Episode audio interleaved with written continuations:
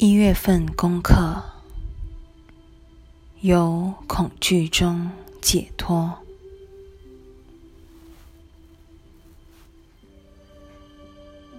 一，整个世界在你弟兄的神圣性前沉积下来，平安终于降临此地。如此的安详，充满了祝福。夜深人静时，没有一丝冲突会暗中纠缠你。你的弟兄是将你由恐惧噩梦拯救出来的人。他会疗愈你所有的牺牲观念，以及你生怕化为尘土、随风而逝的恐惧。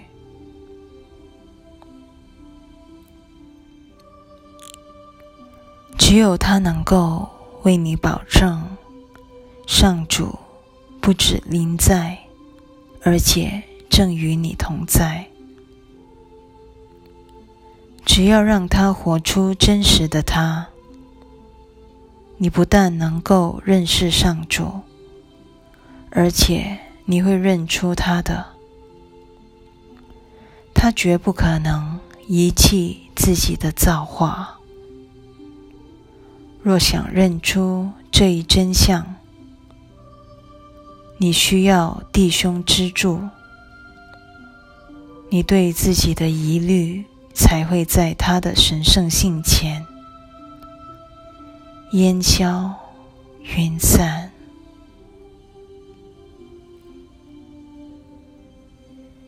你会在他身上看见上主的造化，因天赋就在他内，等着你承认，他已将你创造为。自己生命的一部分，这个事实。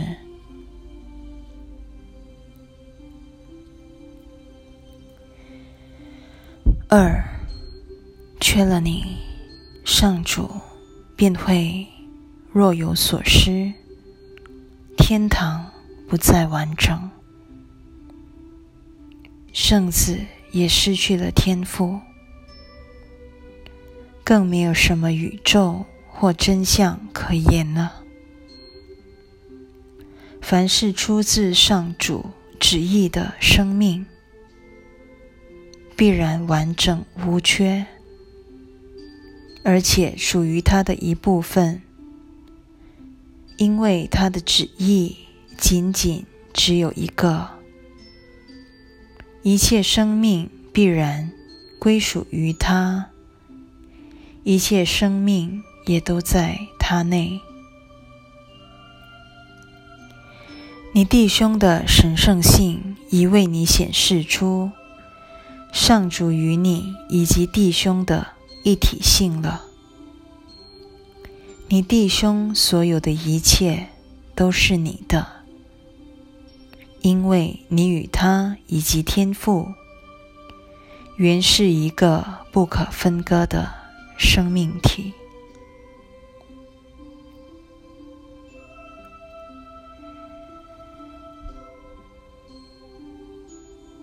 三，在整个宇宙中，你不可能失落任何东西。上主会把自己的创造慈爱的置于你面前，永远归你所有。他心中的圣念，你心里一个也不缺。他的旨意，只愿你接受他的爱，要你慈爱的看待自己，认出他在太初孕育的也是他唯一知道的这个你。上主不会因任何无常的因素而改变他对圣子的心态。那些无常事件，对于你与他同在的永恒境界而言，不具任何意义。你的弟兄仍是他所创造的模样。只有这一事实，才能将你由非他所造的世界拯救出来。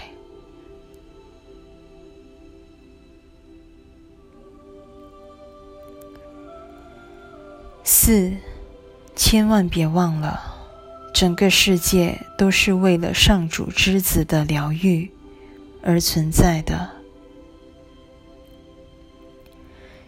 这是世界在圣灵眼中唯一的目的，故也是他所有的目的。除非上主之子的疗愈成了你唯一的心愿，除非你已能看出世界、时间以及万事万物都是为了圣子而存在的。否则，你不可能得知天赋于你自己的真相，因为你必会利用世界去做与他原有目的相反的事，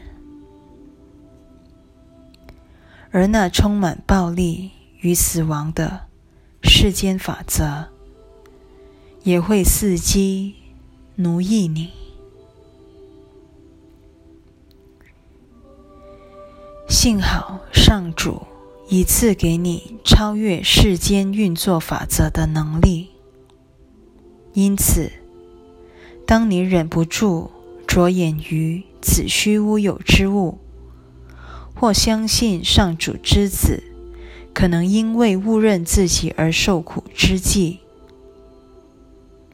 不论在哪一种形式或环境下，你都有能力跨越那些诱惑的。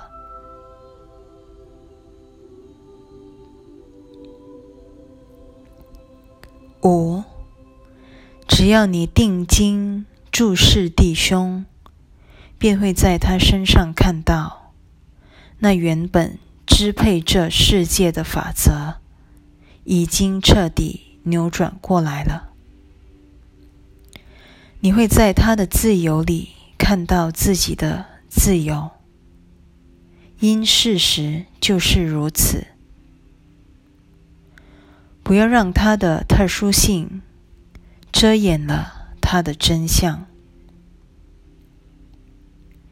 你若以任何死亡法则束缚他，你也会落入同样的下场。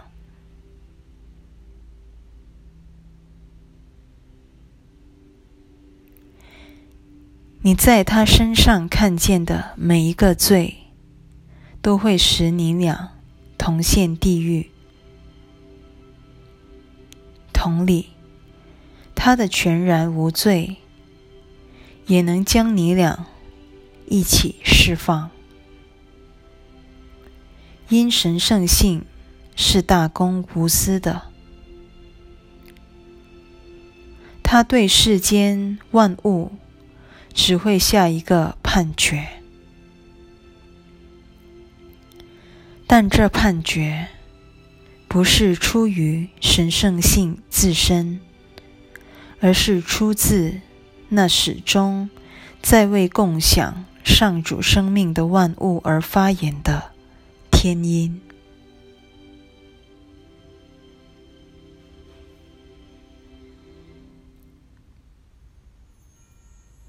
六，只有真正具有看的能力的眼睛，才可能着眼于上主的无罪本质。也只有他们才能在万物中看到上主的美善。你众里寻他千百度，结果发现他无时无处不在那灯火阑珊处。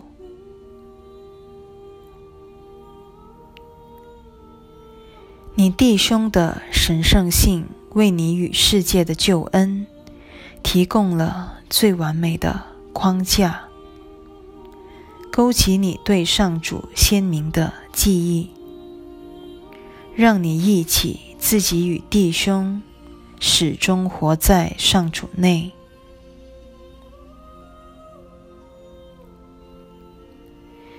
不要让特殊性的沙曼。遮蔽了你的眼睛，使他和你都无法瞻仰基督的圣容。也不要让你对上主的恐惧夺走了帮你看见的那双慧眼。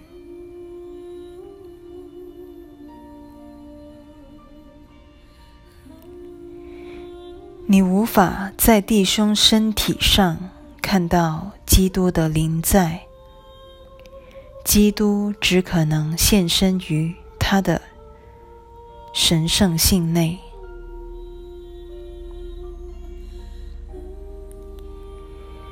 七，因此，你究竟想要看见他的身体，还是他的神圣性？你选择什么，就会看到什么。在你决心选择真相以前，你会在层出不穷的事件以及绵延不尽的时间幻象中东挑西选。你一旦否定基督在他内。仅这一个否定，便足以让你顿失永恒。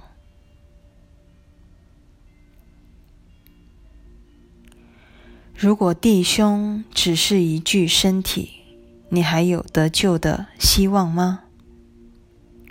除了他的神圣性，你还能在何处找到平安？除了他的神圣性。你还能向何处寻求上主？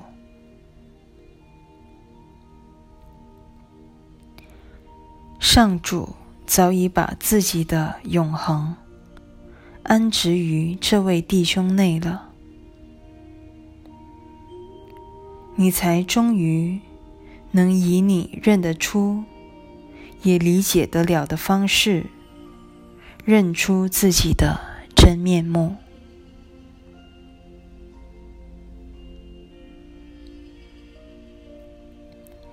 八，你弟兄的神圣性是一种盛世，也是对你的祝圣。他所犯的错误撤销不了上主对他的祝福。认出弟兄真相的你，也会蒙受同一祝福。然而，他的错误仍可能。耽误救恩大业，故上主要你为他撤销那些错误，你们才有机会一起结束那不曾开始亦无需结束的生命旅途。凡是不曾存在之物，就不属于你的生命。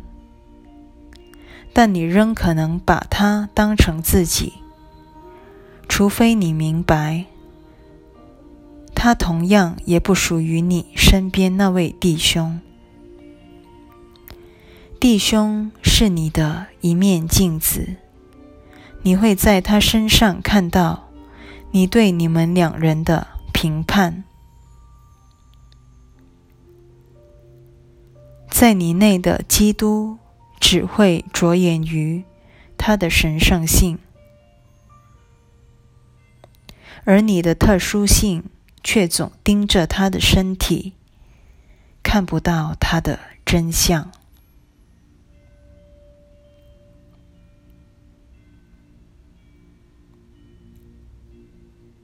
九，一旦认出他的真相，你的得救就为期不远了。其他的选择只会让你漫无目标的独自流浪，不知所终，也一无所成。只要你任由弟兄沉睡不醒，壮志未酬的空虚感就会挥之不去，直到你帮他由过去的阴影中。死里逃生，才算是完成了天赋予你的任务。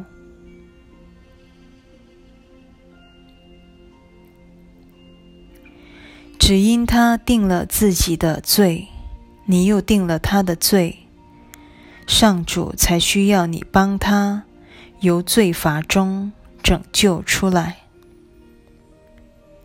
使你和他一起获救。你们便会一起在圣子身上看到上主的荣耀。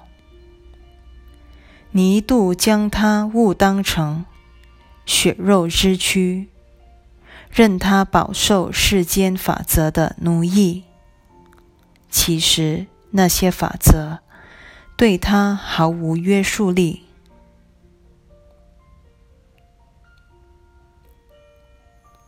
十。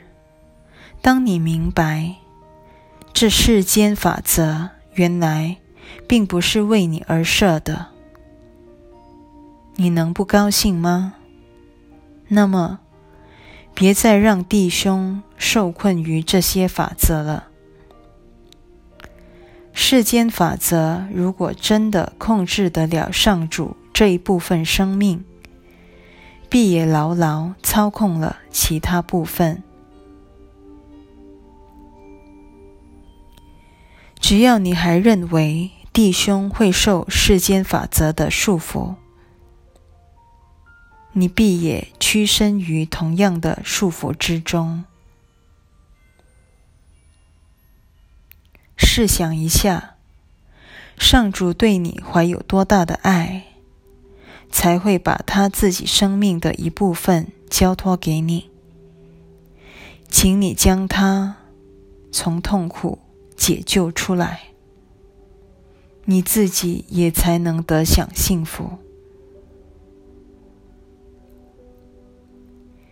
别再怀疑了，你的特殊性迟早会在上主旨意前销声匿迹的，因他一视同仁的爱着自己生命的每一部分。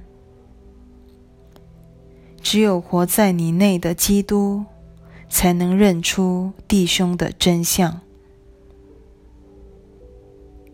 你难道还想继续抵制他眼中的神圣生命？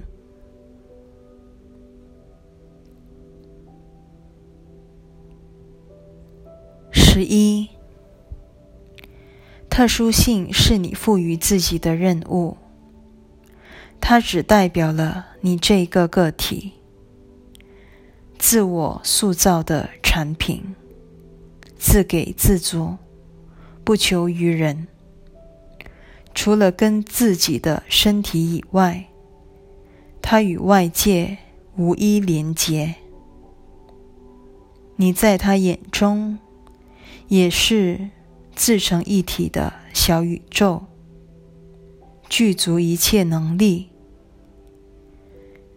你关闭了每一个入口，防止外敌入侵；也封起每一扇窗户，拒绝光明进入。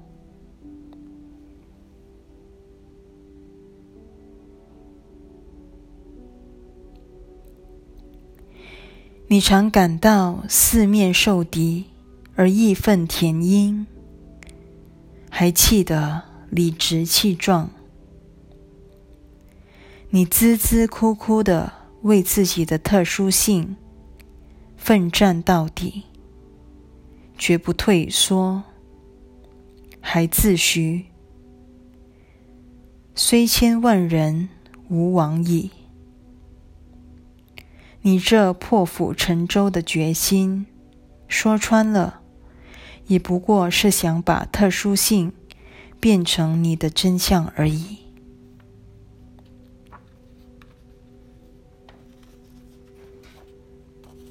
十二，如今我只要求你放松下来，转向另一个目标。你只需投入一点儿精力，一点儿时间，有上主大能的支持，保证水到渠成。然而，在两种可能之间，你反而感到我这目标困难重重。你只懂得牺牲自我，丝毫不嫌它代价过高。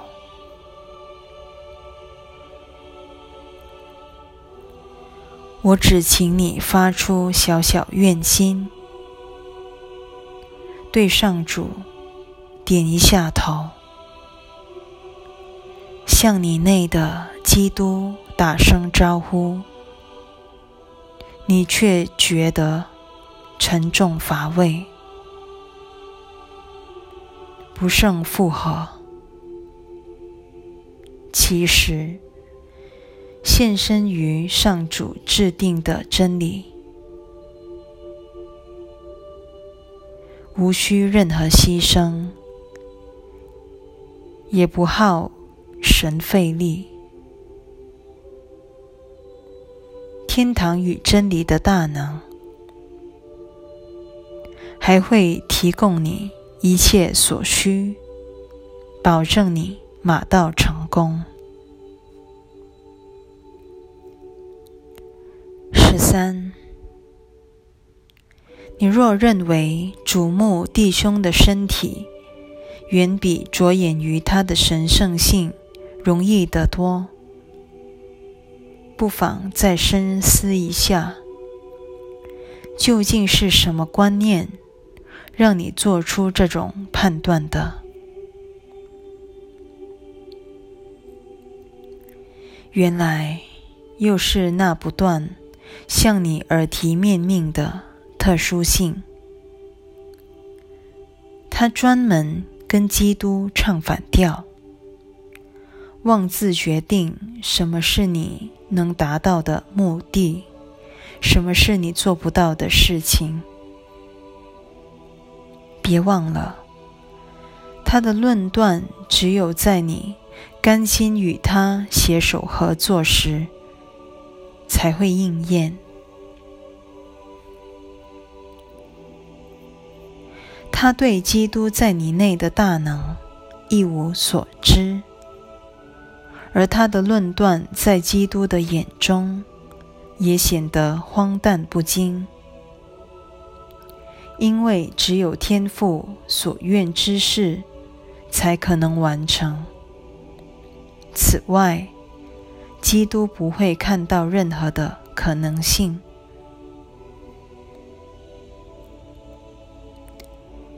基督内没有冲突。这才是你平安的真实源头。他为了这个目的，必会提供你一切所需，让你轻松自在的完成，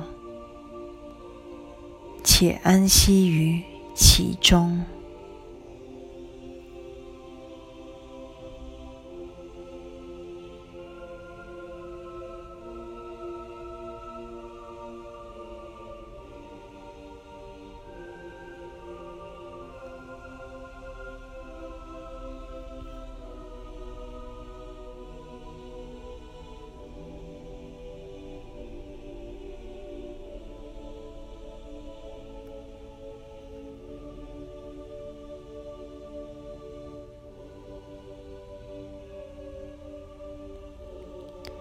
我愿献给你这神圣的一刻，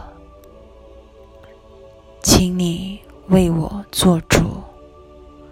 我一心追随你，并且坚信你的指引必会